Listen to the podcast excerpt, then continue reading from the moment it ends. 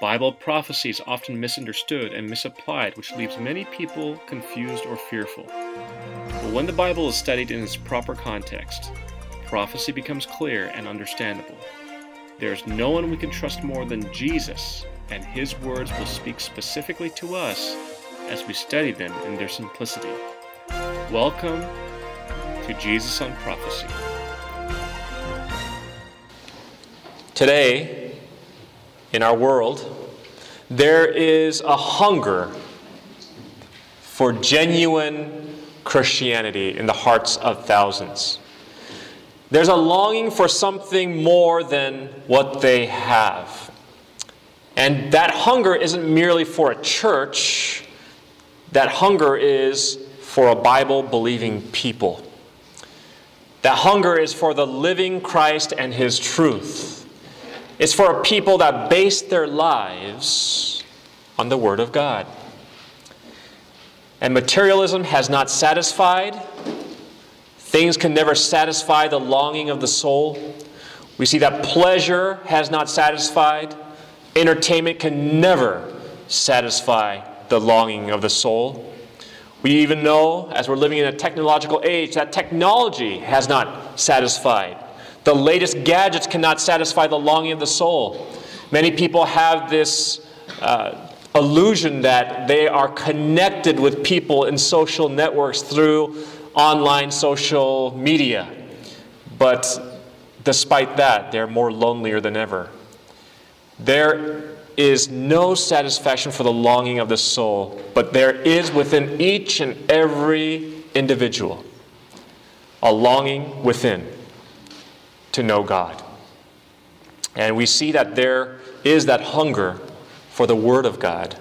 There's that hunger for Bible truth. Jesus said it well when he said, Man shall not live by bread alone, but by every word that proceeds out of the mouth of God. Friends, what we really desire, what people today all desire, is something that can satisfy them that nothing in this world can fulfill. It's only the Word of God that can bring that utmost satisfaction. And so, what does the Bible teach about discovering God's truth for today? Does God have a church on earth today that is solidly grounded on the Bible? And I want to remind you of our theme that we have followed throughout our meetings night after night. It's if it's in the Bible, I believe it. If it disagrees with the Bible, it's not for me. And I think that's a good motto, motto to follow. What do you say? Amen. So, question number one Does God call a people on earth today his church? As you look down the history of the Christian church, God has always had a people proclaiming his truth to that generation. For instance, in the days of Noah, God had a special message for all humanity. Noah appealed to men and women to enter the ark of safety. And we see the majority, unfortunately, rejected God's call. But nevertheless, God still had a few faithful people who did enter the ark, and there was a call to step out of the majority. There was a call out of the popular masses. There was a call to take a step in faith. There was a call to get in the ark. And today, there's a call to obey God and to get into God's ark of safety, His church. And we see that in the Old Testament, God called Abraham out of a popular majority. And let's take a look at Genesis chapter 26. Genesis chapter 26, page 23. And if you would grab a Bible at your table, and we're going to make sure that uh, we get participation every night.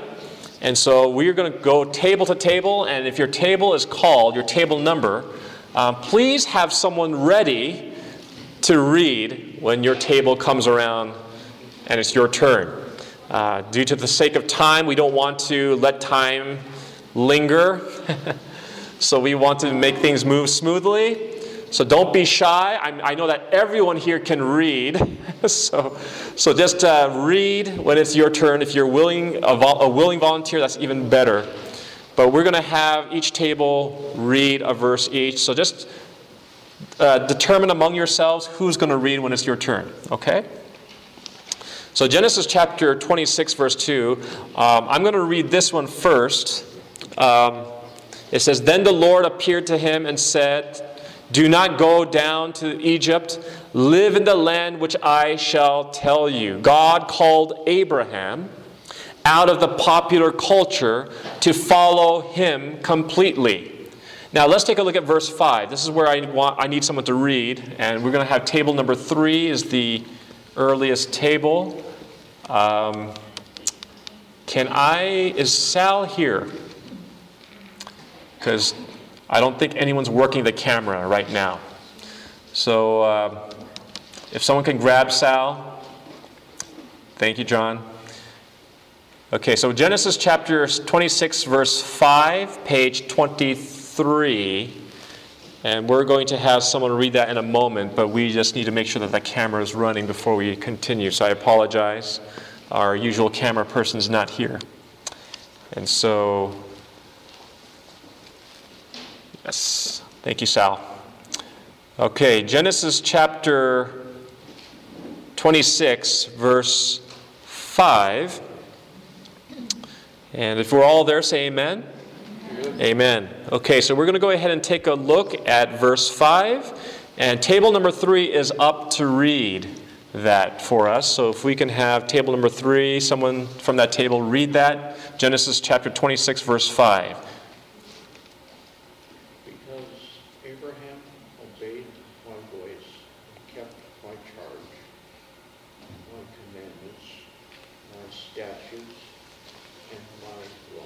Okay, so notice this text very clearly. I find it very interesting for those who say that there was no commandments before the time of Moses. But we see very clearly that God, when He called Abraham out of his father's homeland, he speaks this of Abraham. He says, Abraham obeyed my voice and kept my charge, my commandments, my statutes, and my laws. And so we see that Abraham obeyed God's voice. When God called him out, he heeded to that call, he obeyed that call. And we see also God chose Moses to lead his people to be faithful to him and keep his commandments. In the days of ancient Israel, God called out a faithful, obedient group. In Deuteronomy chapter 11, verse 1, it says, Therefore you shall love the Lord your God and keep his charge, his statutes, his judgments, and his commandments. How often? Always. So we see that God always had a chosen people. In the days of Noah, a people who loved God, kept his commandments, and got into the ark. In the days of Abraham, a people who loved God, stepped out of the majority, and kept his commandments. In the days of ancient Israel, a, per, a, a people who loved God and kept his commandments, God called them his chosen, his special people. And we see in the days of the New Testament, Peter preached powerfully 3,000 were baptized in the day of Pentecost, and we see that they too heeded the call and were now baptized. They stepped out and became God's special people to keep his commandments.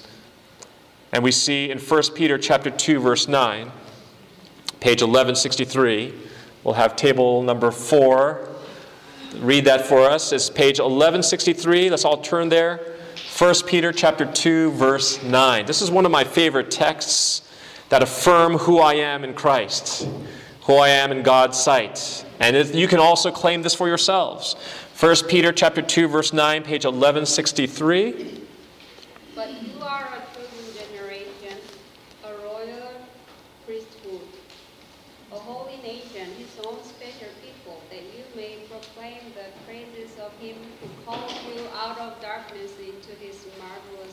Thank you very much.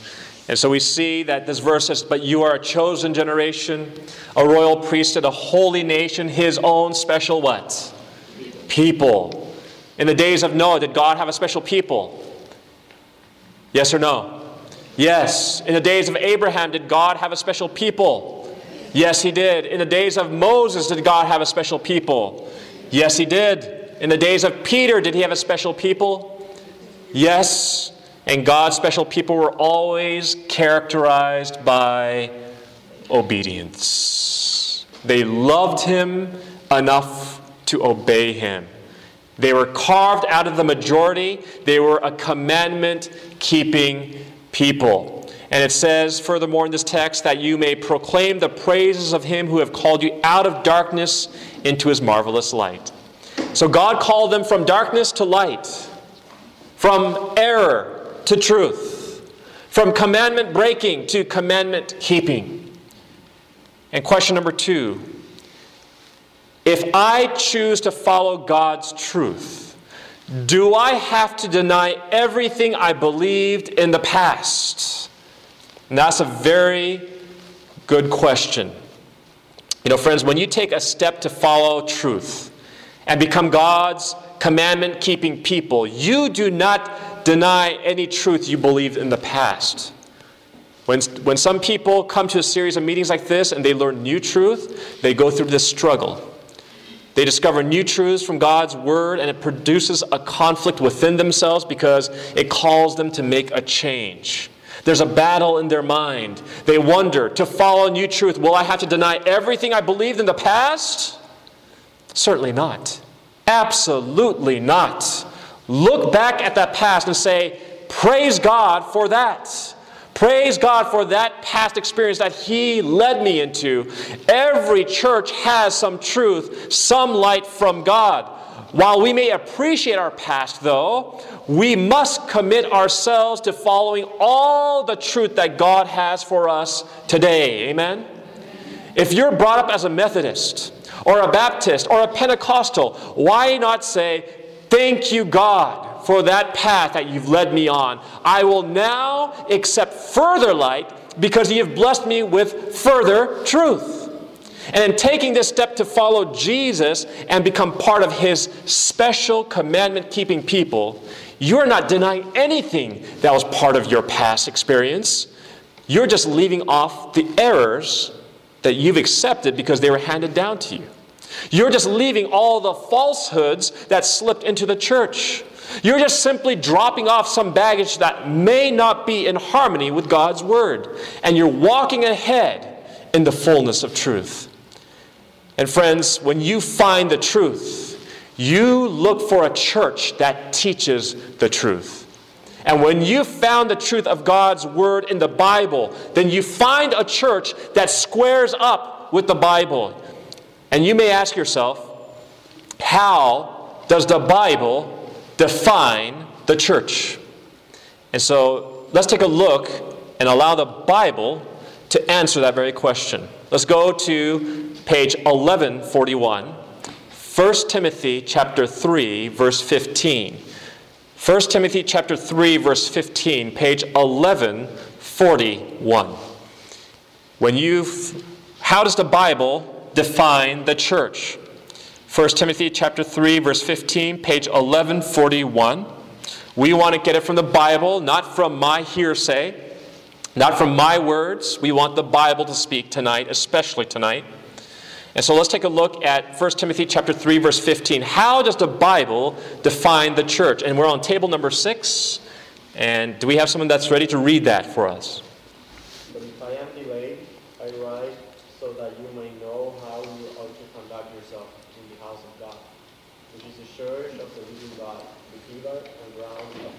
Wow. So, based on this text, it says that the church is what? The church of the living God is what? It's the pillar and the ground of what? Truth. So the Bible tells us that the church is the custo- custodian of truth. The church that Paul is speaking of here. Do you know which church that is? This church that Paul is speaking of, listen very carefully, is the apostolic church. It is the church that we must go back to. It is the church of the pure faith that lived entirely by the Word of God, that kept all the commandments of God, that church truly was the pillar and the ground of truth. And we must go back to that church that Paul is speaking of. He's speaking of that church in the time of the apostolic church, the church of a pure faith, the church that followed the Word of God entirely, the church that followed the Word of God and kept all the commandments of God, even at the cost of their own lives. That is the church that was truly the pillar and the ground of truth. And why is truth so important? We see in John chapter 17, verse 17, it says, Sanctify them by your truth. Your word is what? Truth. It's important, brothers and sisters, to find a church that teaches and upholds the whole truth, not partial truth, but the whole truth, because it is in that truth by which we are sanctified. And we need the complete truth as it is in Jesus. And we need to find a church that teaches the complete truth as shown in the Word of God. And question number three How can I truly come to know the truth?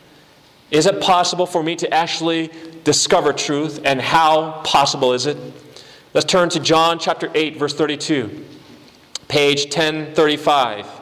John 8, verse 32, page 1035. How can I truly come to the knowledge of the truth, to know the truth? Table number 5 is next to read for us. John 8, 32, page 1035. Okay, when you find it, please read it quickly. John 8, verse 32, page 1035. How can I truly come to know the truth?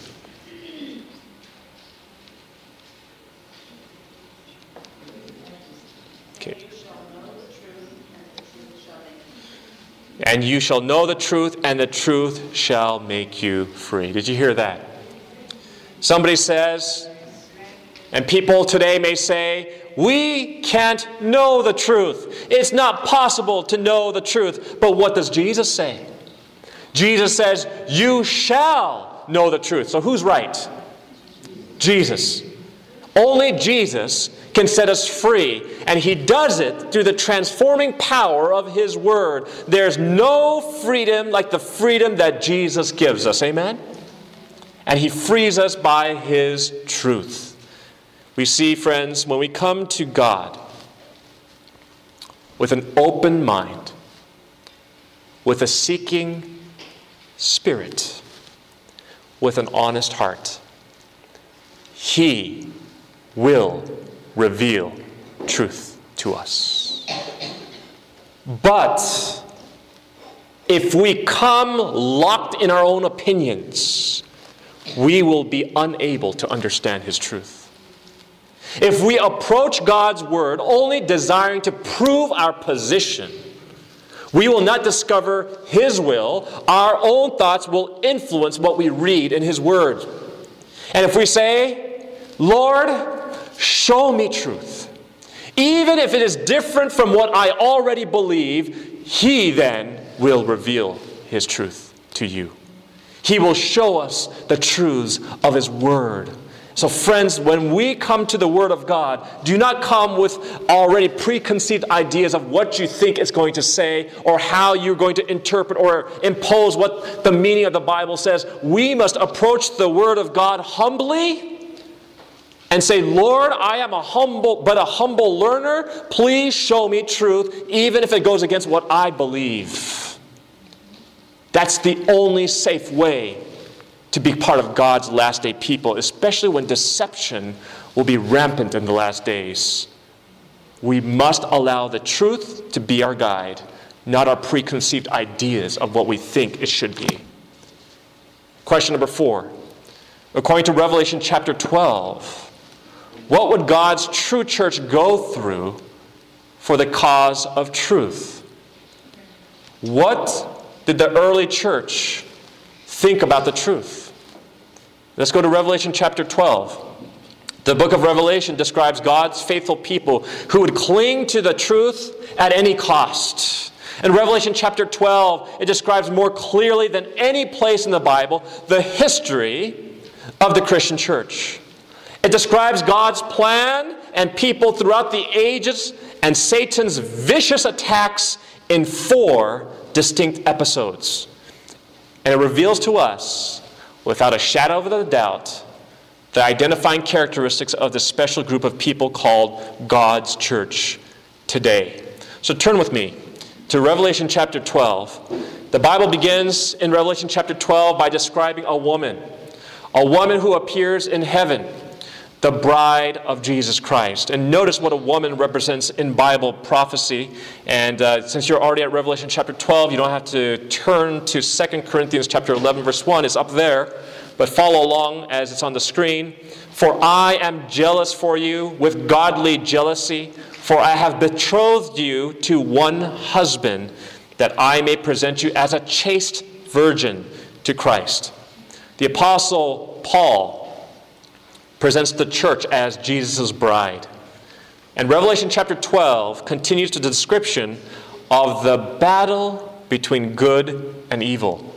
Let's look at verse 9 of chapter 12, and we're going to have table 7. Someone from table 7 read that for us. Revelation chapter 12, verse 9.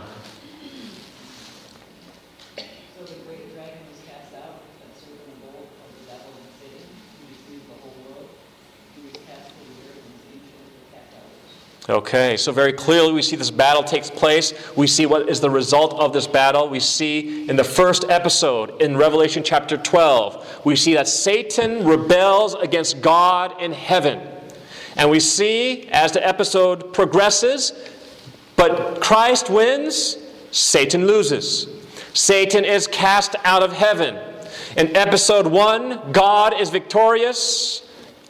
And now we move on to episode number 2. Centuries pass by, and we see in Revelation chapter 12, verse 4 through 5. If we could have table number 8, someone can read that for us, please. Same chapter, verse 4 and 5, episode 2.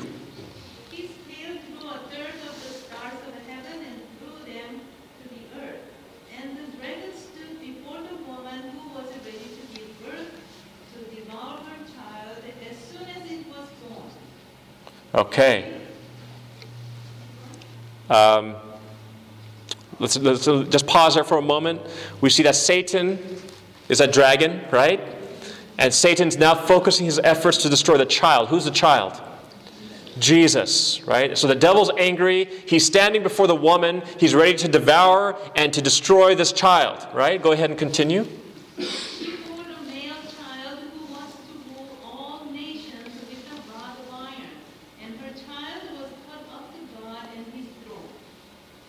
Okay, so did Satan try to destroy Jesus when he was born? Yes. And we see how did this happen? Herod passed a decree that all male children be killed. And we see that Revelation chapter 12 goes on to say, and her child was caught up to God and his throne. You're all familiar with this story. You know that the Holy Family fled to Egypt. God preserved them there. Satan couldn't destroy Christ. And we see later on in the wilderness, years later, Satan appears as an angel of light, tempting Jesus in hopes of destroying him. And again, Jesus is triumphant and he wins, Satan loses. On the cross, Satan tries to destroy Christ, but our Lord triumphs again. And he says, into, my ha- into thy hands I commend my spirit. And he committed himself to the Father. And he went into the grave and was raised from the dead. What does Revelation 12:5 says? It says, "Her child was caught up to God and his throne. His mission of salvation is accomplished. Jesus ascends to heaven." And so Satan tries to destroy Jesus, but what happens? Christ wins and Satan loses. God provided a way of safety. Now we move on to episode number three. We see that now Satan turns his wrath on the followers of Christ, the woman, the Christian church. And we see all, as history tells us, and tradition tells us, all but one of the disciples died a martyr's death. And Satan attacks the church. And we see the church and state united in the days of Constantine and following. And for a while, the church enjoys the state's favor and unusual popularity, then persecution followed. As church and state united, Satan attacked, fearlessly, uh, fear, fierce, fiercely persecuting the true members of God. And what does Revelation chapter 12, verse 6 say? And we're going to have table number 9 read verse 6 for us. This woman is being attacked and fiercely persecuted.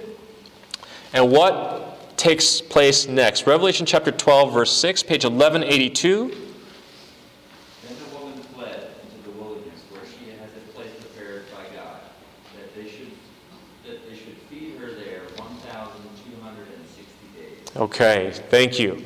So when Satan attempted to destroy the church in the dark ages, the woman, the church fled into where? The wilderness. And it says that they should feed her there for 1,260 days. 1,260 days. Remember, we talked about this. In Bible prophecy, we know that a prophetic day equals a literal year. Based uh, the Bible basis for this understanding is found in Ezekiel chapter 4 verse 6 and Numbers 14 verse 34. That's the rules of prophetic interpretation. When it's talking about a prophetic day, we know that to mean a literal year. So we see that 1260 days is 1260 literal years that this church was in the wilderness during this time.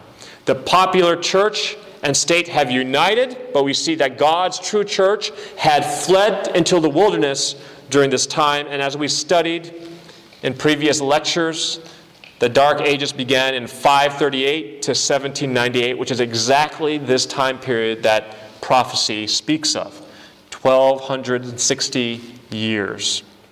We see that God's true church during this period of time was in the wilderness. Faithful men and women clung to the truth of God's word in seclusion.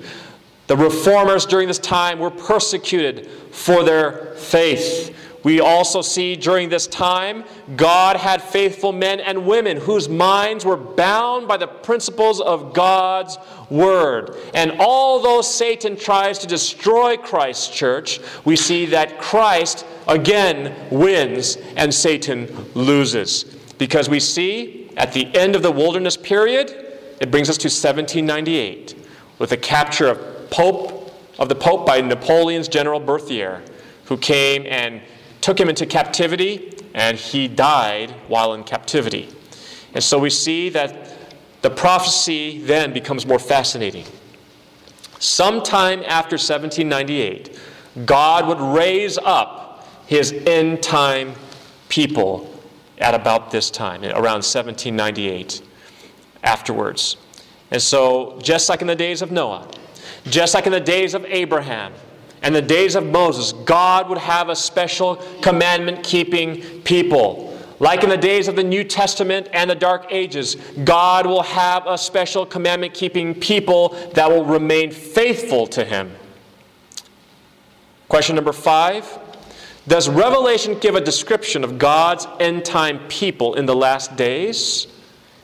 And so the book of Revelation describes the identifying characteristics of God's last day people in these words. Let's take a look at Revelation chapter 12, verse 17. We're on table number 10. And so we'll, this is page 1182.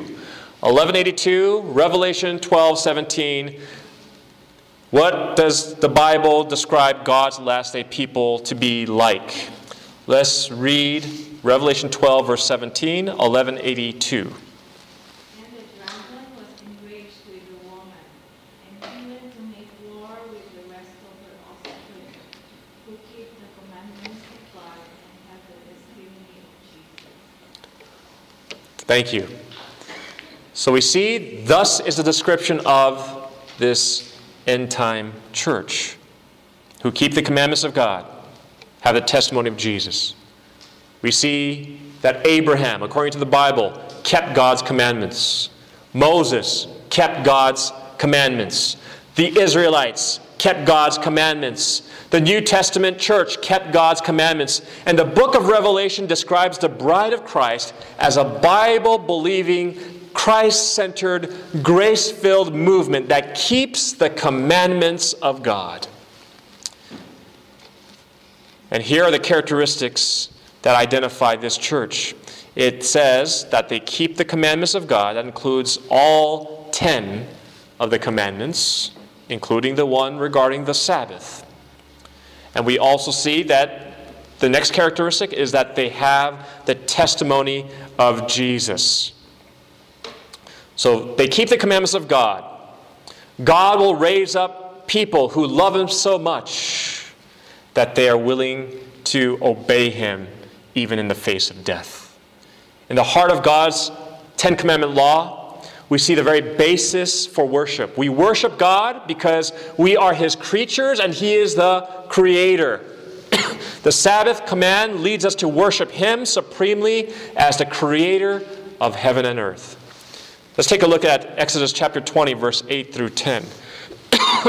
Excuse me. Exodus chapter 20, verse 8 through 10, page 71 and table 11. If we could have someone there read that for us. Exodus chapter 20, verse 8 through 10, page 71. Remember the Sabbath day to keep it holy. Six days you shall labor and do all your labor. The seventh day is the Sabbath of the Lord your God. Okay, that's great. We'll just stop right there. I know there's a lot more. But we see that this commandment, the fourth commandment, regarding the Sabbath, describes a commandment keeping people descri- as described in Revelation that keep the seventh day Sabbath. Here are the people of the new covenant. God says of them in Hebrews chapter 10, verse 16, I will put my laws into their hearts, and in their minds I will write them. In other words, God's commandment keeping people in the last days are those who sense God's 10 laws. His 10 commandments are really happy ways to live. They l- describe life at its best.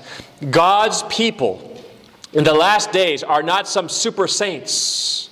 They are weak, they falter, they make mistakes.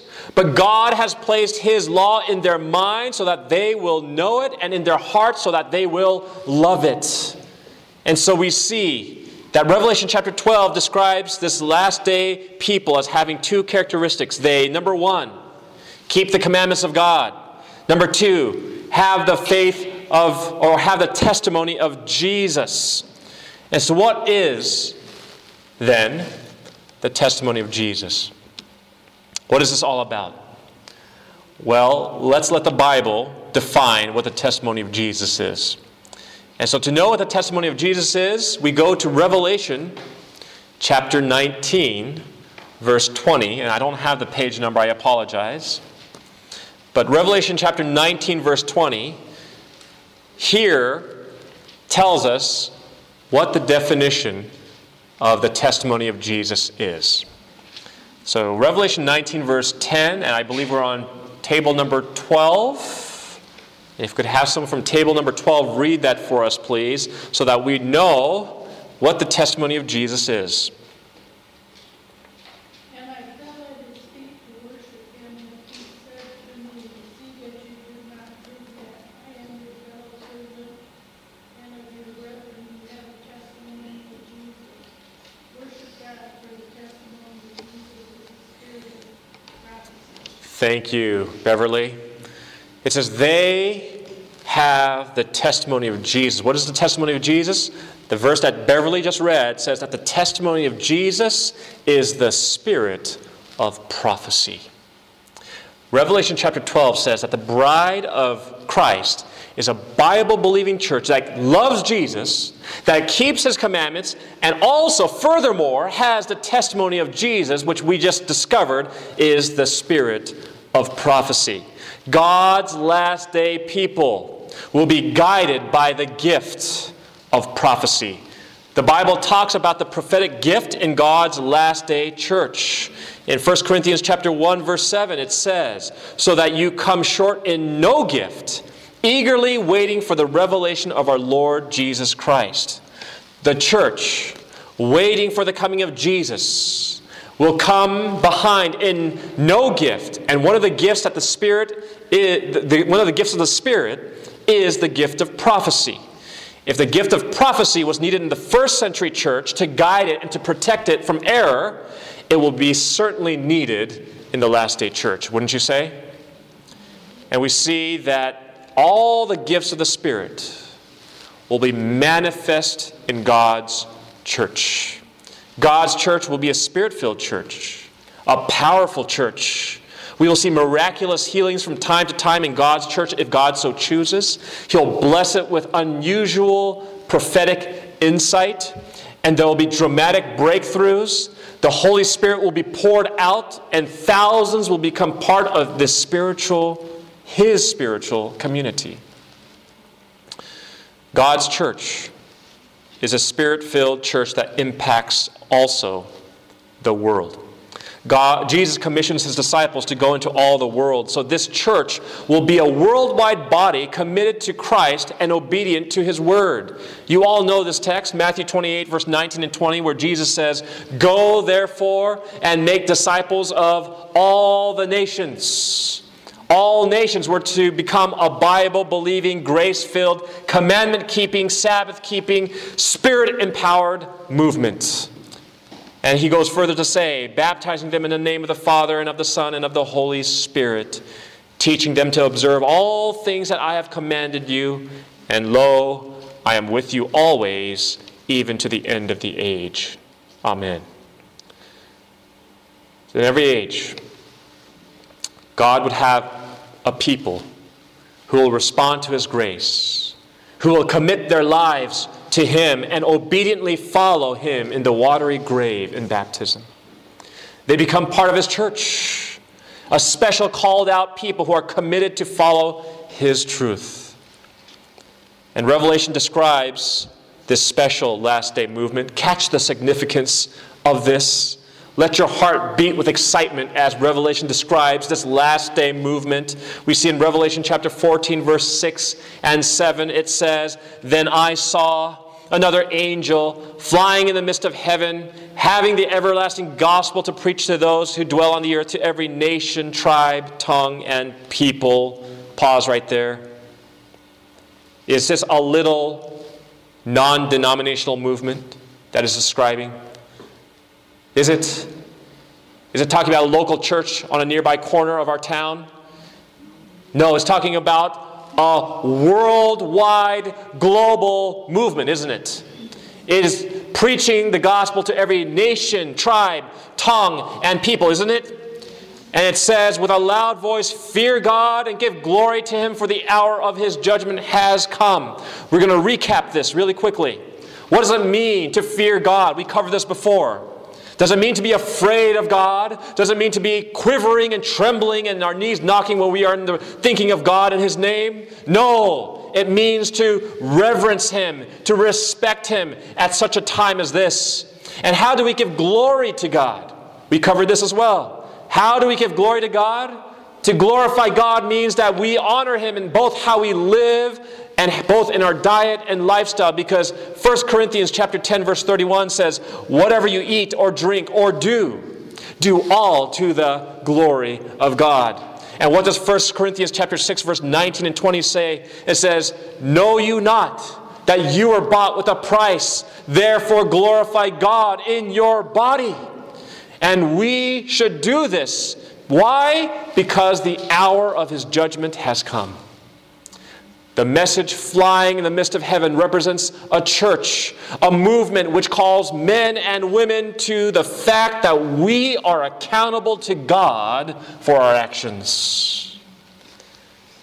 In an age of irresponsibility, God is calling for moral responsibility. He's calling for obedience. And God's final message for mankind declares the hour of his judgment has come, and this is a special time that we're living in in Earth's history. No more business as usual. No more pleasures as usual. The hour of God's judgment has come.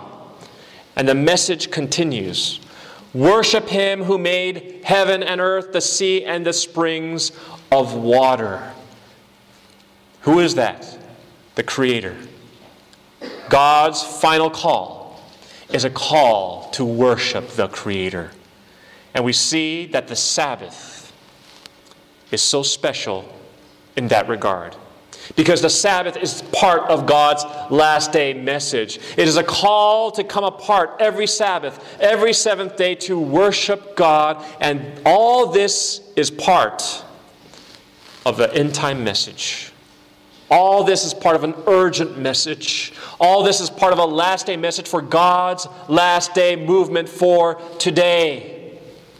And God invites us to be part of this last day movement. He invites us to be part of a special people, a worldwide communion that is keeping God's commandments. It is a Bible based movement. It is a Sabbath keeping Adventist movement. And don't be embroiled in teachings, friends, that are incompatible with the Christ of Scripture.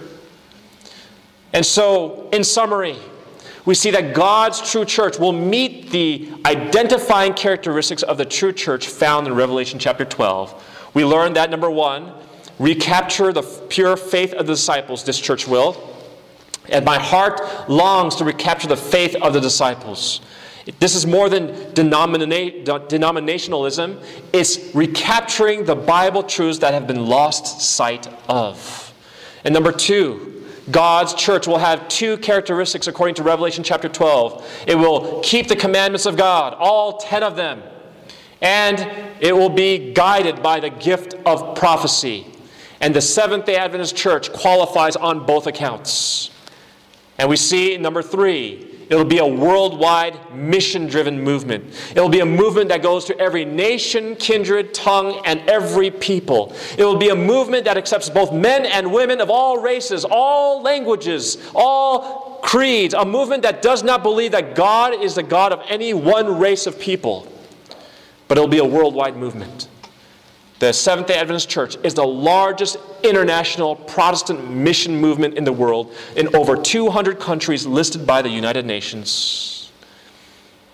And number four, this church will call people to total commitment to Christ. It'll be a movement that says, Fear God. It calls men and women to total commitment to Jesus Christ. And it will lead people to the Bible Sabbath. It'll be a movement that leads people to accept God's last day Bible Sabbath and worship the Creator. That commandment that has been so long forgotten, that commandment that begins with the word remember, has to be brought again to the forefront. And the law of God in its entirety must be restored for its significance. And we see number six, this church will encourage people to give their bodies to Him to give up alcohol, tobacco, unclean foods, anything that is detrimental to our well being for our bodies. It'll be a movement that says, Fear God and give glory to Him. And we see number seven, it'll make a final appeal to accept truth. I am a Seventh day Adventist because I have honestly studied the Bible and looked at the facts of Scripture at a time of uncertainty and doubt in my own Christian experience. And we see that I want to be a part of a church that is Bible based. And the Seventh day Adventist Church is. I want to be part of a church that teaches salvation is not by works but by grace. And the Seventh day Adventist Church upholds Jesus Christ. And, we, and I want to be a part of a movement that follows in the footsteps of, footsteps of Bible heroes like Abraham, Isaac, and Jacob, and like Isaiah and Jeremiah, Matthew, Mark, and John, keeping God's commandments and doing His will. The Seventh day Adventist Church does. I want to be a part of a movement that understands that our bodies are the temple of God, that houses the Holy Spirit a movement that calls us to glorify God in our bodies because we are physical, mental, and spiritual beings. What we put in our bodies affects our spiritual life. And I want to be part of a movement that calls men and women, just like Christ did when he said, If you love me, keep my commandments. Just like the Ten Commandments say, to remember the Sabbath, to keep it holy. I want to be part of a movement that I can look at the book of Revelation honestly. I don't have to dodge texts. I'm a Seventh day Adventist movement. I'm part of the Seventh day Adventist movement because it is a prophetic movement that the Bible foretells of and that the Bible says that we must be a part of. The Seventh day Adventist church movement is going powerfully throughout the entire world. Let me give you some examples. In 2014, a very exciting satellite evangelistic series was held in Kigali, Rwanda. An unprecedented number of 10,000 people were baptized. However, in May of 2016, more than 100,000 people were baptized as a result of 2,227 evangelistic meetings held throughout the country. And this has been the largest evangelistic event and baptism in the history of the Seventh day Adventist Church, and one of the largest in the history of the Christian church. Praise the Lord for that. And what made the difference? God's people were mobilized to prepare to preach 2,227 evangelistic meetings all at the same time across the country of Rwanda. And God's people were inspired by a new church initiative total member involvement that involves all members in the spreading of the gospel message. Lives were changed and brought, and the Holy Spirit's power was felt in a powerful way all across Rwanda, which was also known as the Switzerland of Africa.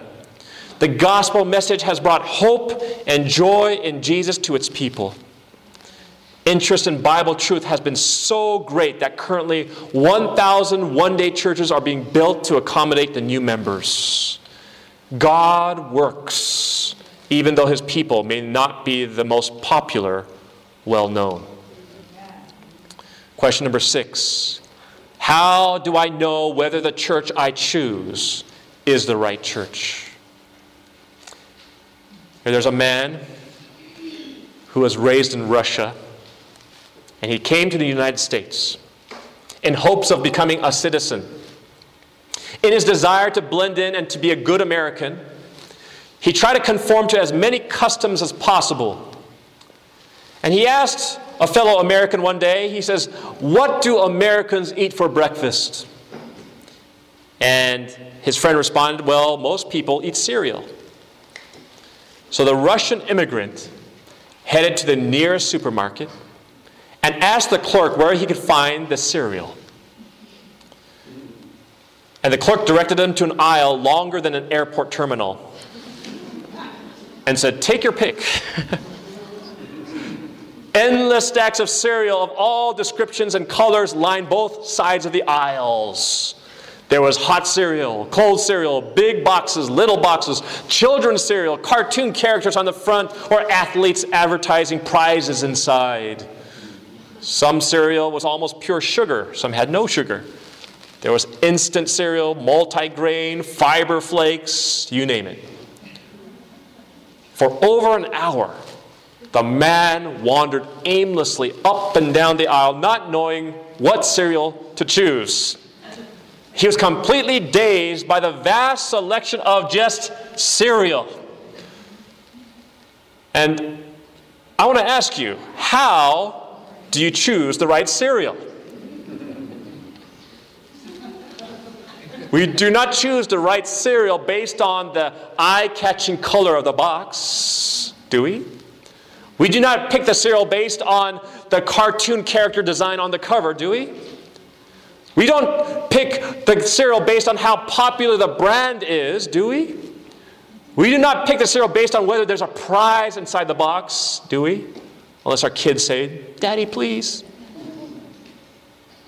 But how should we choose the right cereal? The way that we choose the right cereal is that we have to look at the ingredients. That's what really matters.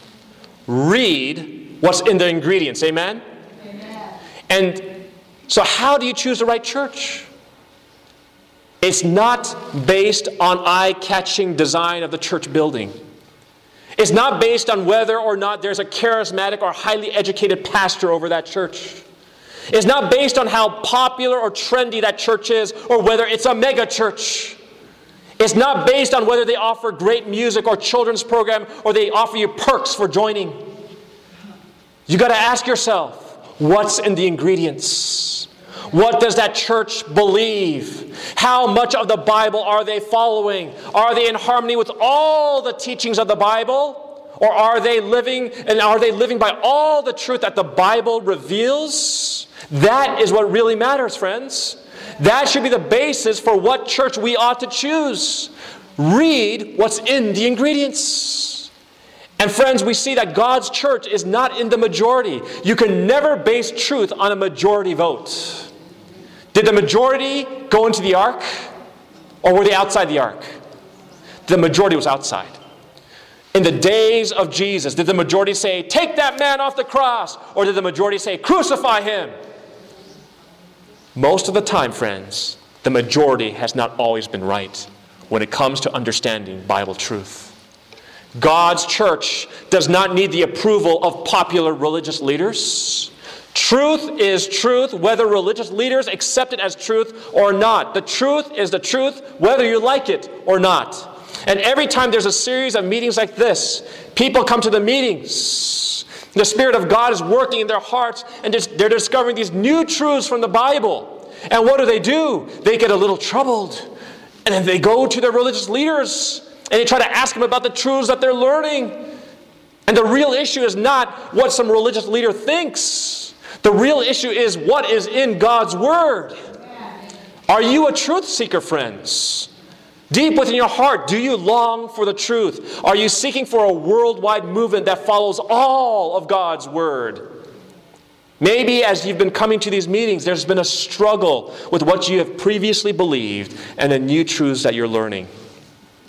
You're convicted about the truths you have found, you sense the Holy Spirit is leading you. Would you like to say today, Jesus, today I'm going to give up that battle and open up my heart to walk in your truth?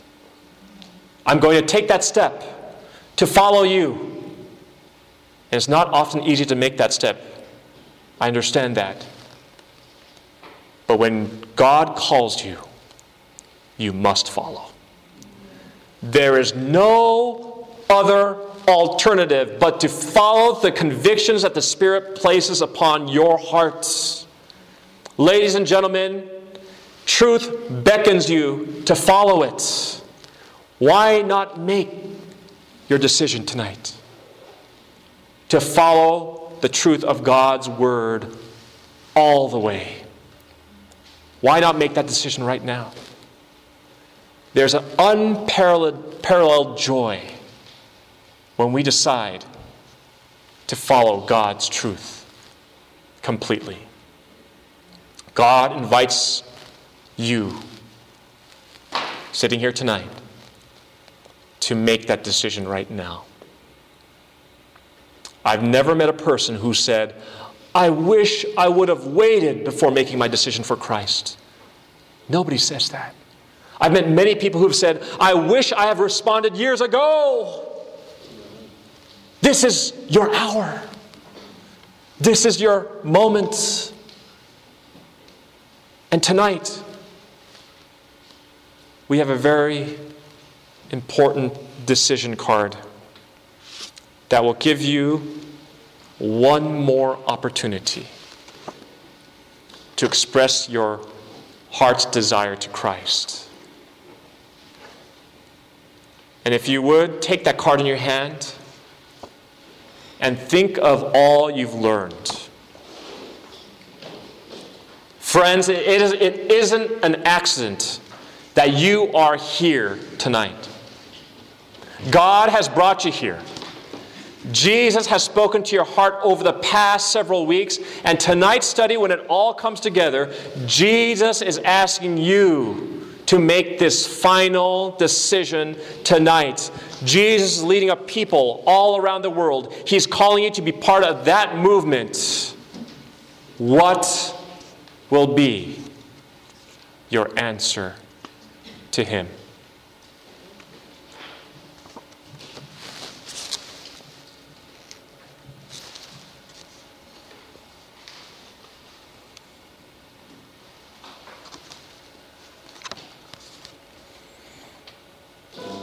Give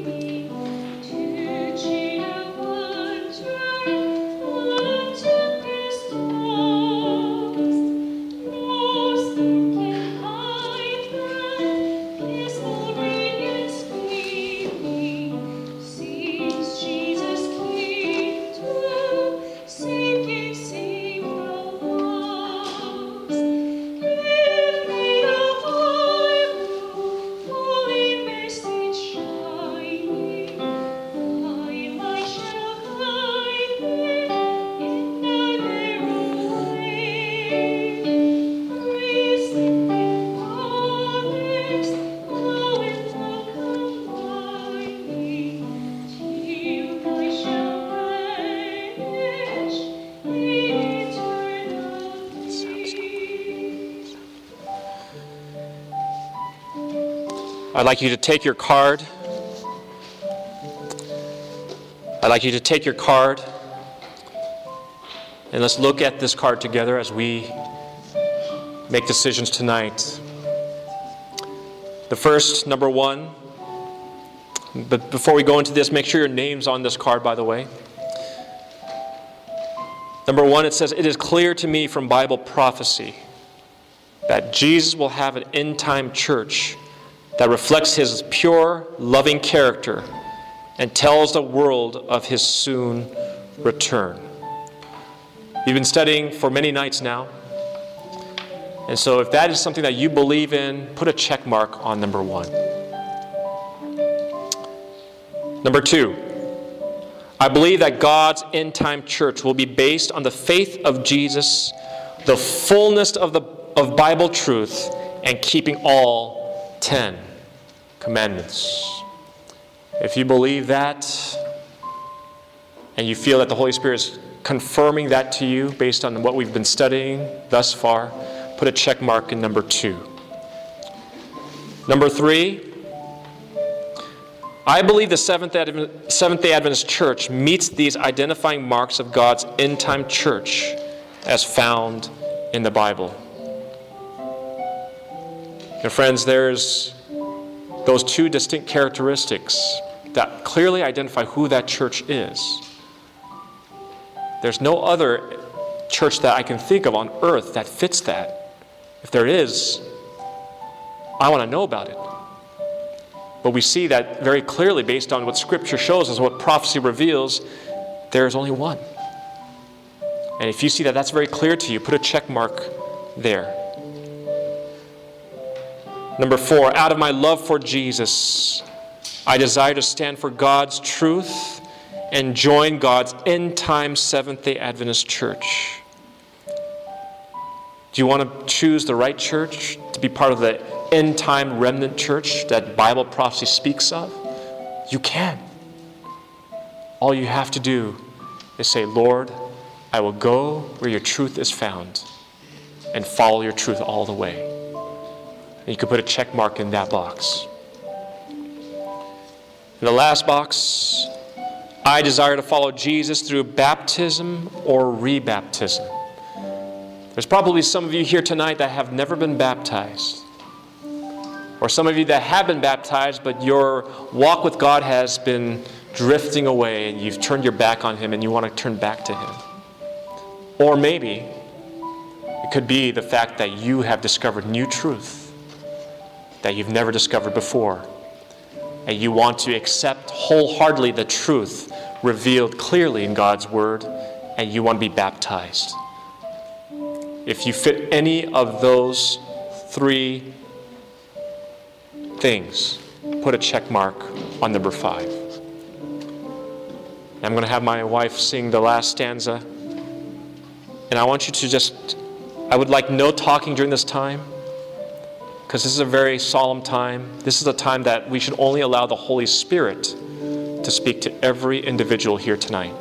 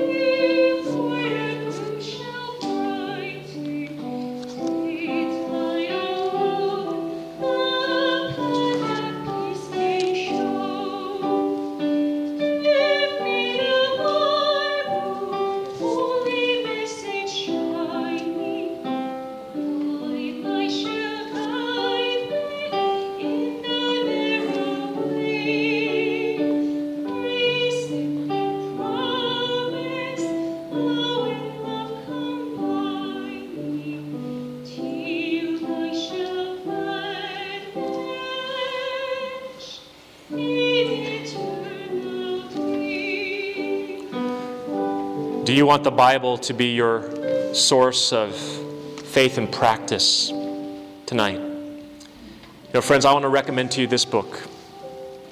This book is a tremendous gift from a God who loves us.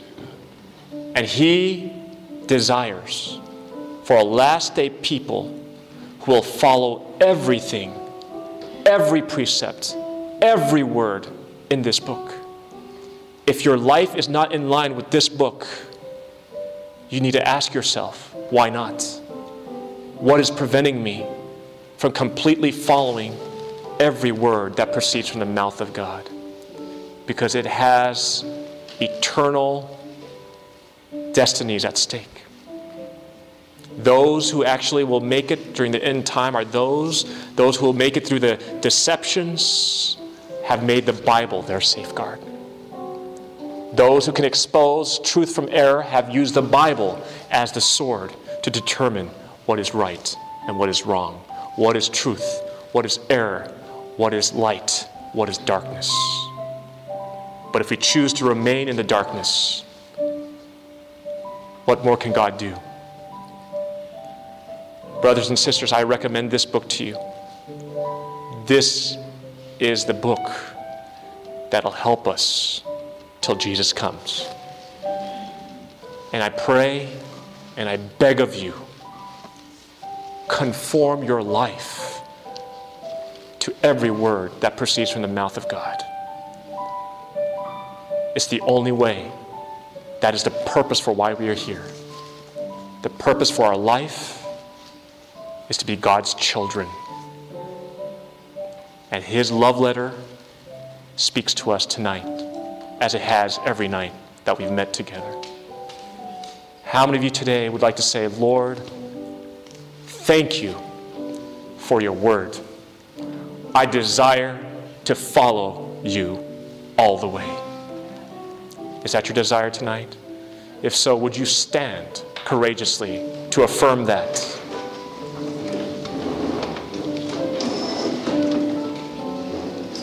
Praise the Lord. Let's pray.